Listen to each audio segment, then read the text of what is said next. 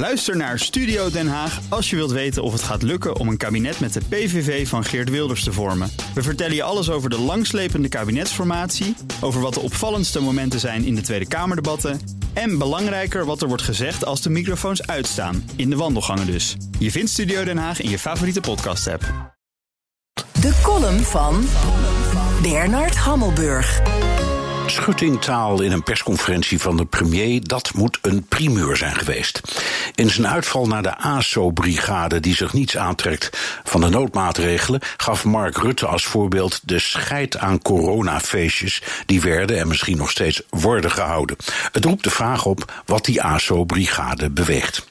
Want ze zijn overal. In Florida zag het zwart van de mensen in badplaatsen. In Australië moest een populair strand worden gesloten. In Parijs, waar de gele hesjes hun middelvinger opsteken en de politie in een banlieue werd belaagd door woedende burgers. In Duitsland liep het ook uit de hand. En je kunt er zeker van zijn dat het grote aantal coronaslachtoffers in Iran te maken heeft met veel te drukke menigte op markten en in moskeeën waar orthodoxe gelovigen geestelijk leider Khamenei geloven dat Amerika het virus verspreidt.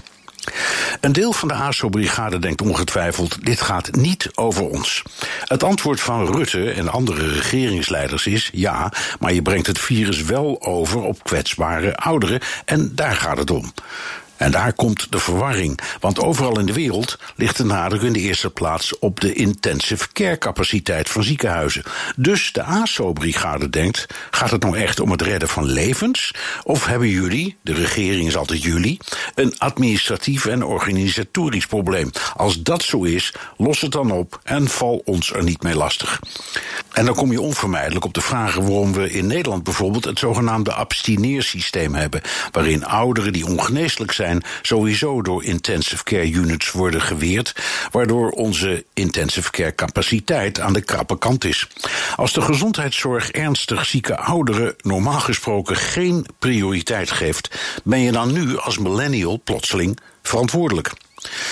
En dan heb je twee categorieën ASO's waartegen we machteloos zijn. De ene, bij ons valt dat wel mee, maar in veel andere landen is dat zeker zo, is de groep die simpelweg het nieuws niet zo nauwgezet volgt. De ik heb geen krant en tv meer, want het is alleen maar sensatie en slecht nieuws, brigade. En de, zoals Rutte het noemde, ik heb er scheid aan flank.